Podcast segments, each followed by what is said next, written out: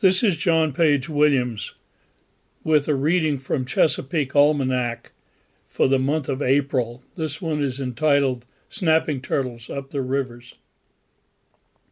There he is. Look at that ugly old thing, chuckled Bill Pike affectionately as he took a break from his perch fishing. A washtub sized boil appeared on the water as a big snapping turtle surfaced and stared at us. It was April, and we were anchored in Bill's skiff beside a fallen tree in one of the salt ponds on the Severn River above Annapolis. The tree was on a south facing bank, so the sun by midday had warmed the water several degrees and brought a school of perch to forage on grass shrimp among the submerged limbs. It had also brought the turtle, not so much for the perch, which the big animal was too slow to catch, but for the warmth the critter received by basking at the surface. Bill had fished the tree several times in the previous few days. He and the turtle were well acquainted with one another. The Chesapeake region is home to a broad variety of turtles. Many brackish and high salinity marsh areas have healthy populations of diamondback terrapins. Several species of sea turtles venture into the open waters of the lower bay. Painted turtles and a number of other freshwater species inhabit the upper reaches of the rivers. The most widely distributed species, however, is the common snapping turtle. The snapper lives in an impressively large range of habitats, from farm ponds to shallow creeks to backwaters of tidal rivers, including areas like the Severn where salinities can reach up to half the concentration of seawater. Archie Carr describes the snapper as big, aggressive, ubiquitous, and succulent in his excellent Handbook of Turtles. The animals are quite large, commonly reaching weights of 20 to 30 pounds.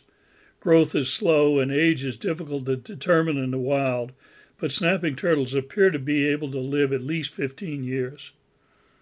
Snappers are known to be active occasionally, even in cold water. They've been observed crawling under ice in winter but normally they bury themselves in mud then to hibernate. Their body metabolism slows way down, and they are able to live for long periods on small quantities of oxygen. Bill Pike's turtle had probably just emerged from the mud and was basking in the sun to raise its body temperature. It spent most of an hour near us, suspended just below the surface, with only its eyes and nostrils out of the water. The snapping turtle's name describes both its disposition and its standard method of feeding. Young snappers are agile enough to chase and capture moving quarry like crayfish, but large snappers are more likely to lie in wait and strike at prey with their long necks and sharp beaks. Although slow of body, they are remarkably quick in ambush. The tactic allows them to catch fish, frogs, snakes, small birds, and mammals that come within reach. They tend to be most active at night. In fact, snapping turtles are yet more versatile. An animal that lives in such a broad range of environments must be able to handle a very broad diet.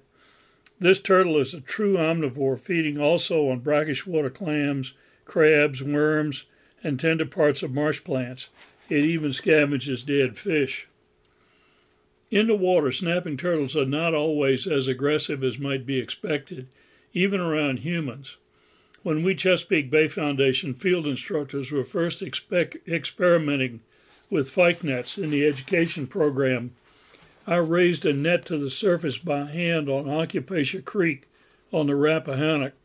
As the net cleared the water, I saw that my fingers were four inches from the head of a 15 pound turtle which just stared at me without making a move.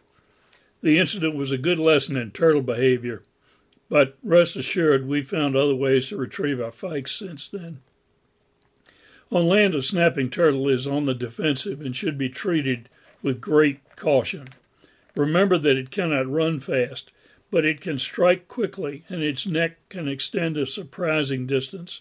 Do not handle one if you can help it. If you must, the rough tail is a safe handhold for dragging the turtle, but it is not good for lifting, as the animal's weight can cause severe injury to its vertebrae. If possible, lift by the hind legs, hold the turtle well away from your legs, with the belly toward you. This suggestion comes from Turtles of the United States by Carl H. Ernst and Roger W. Barbour. Snapping turtles breed from April to November. There seems to be a peak of activity in late May and June.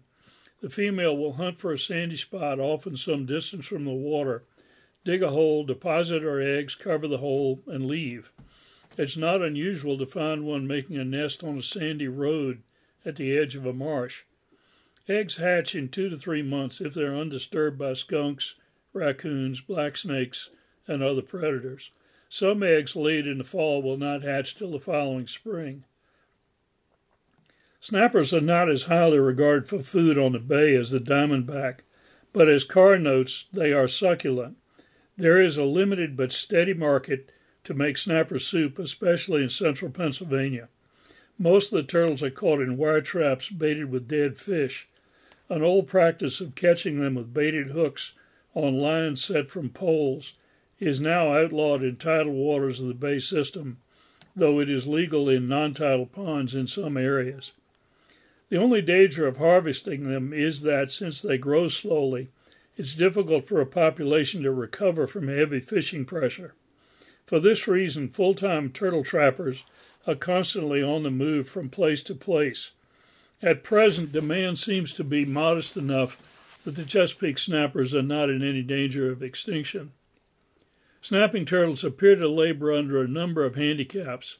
They're slow moving and so slow growing.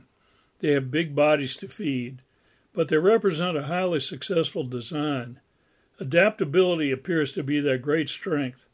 At first glance, they're ugly and mean, but on second look, they become much more interesting. No one could call them beautiful, but they are not hard to appreciate. Bill Pike speaks to his turtle with genuine affection.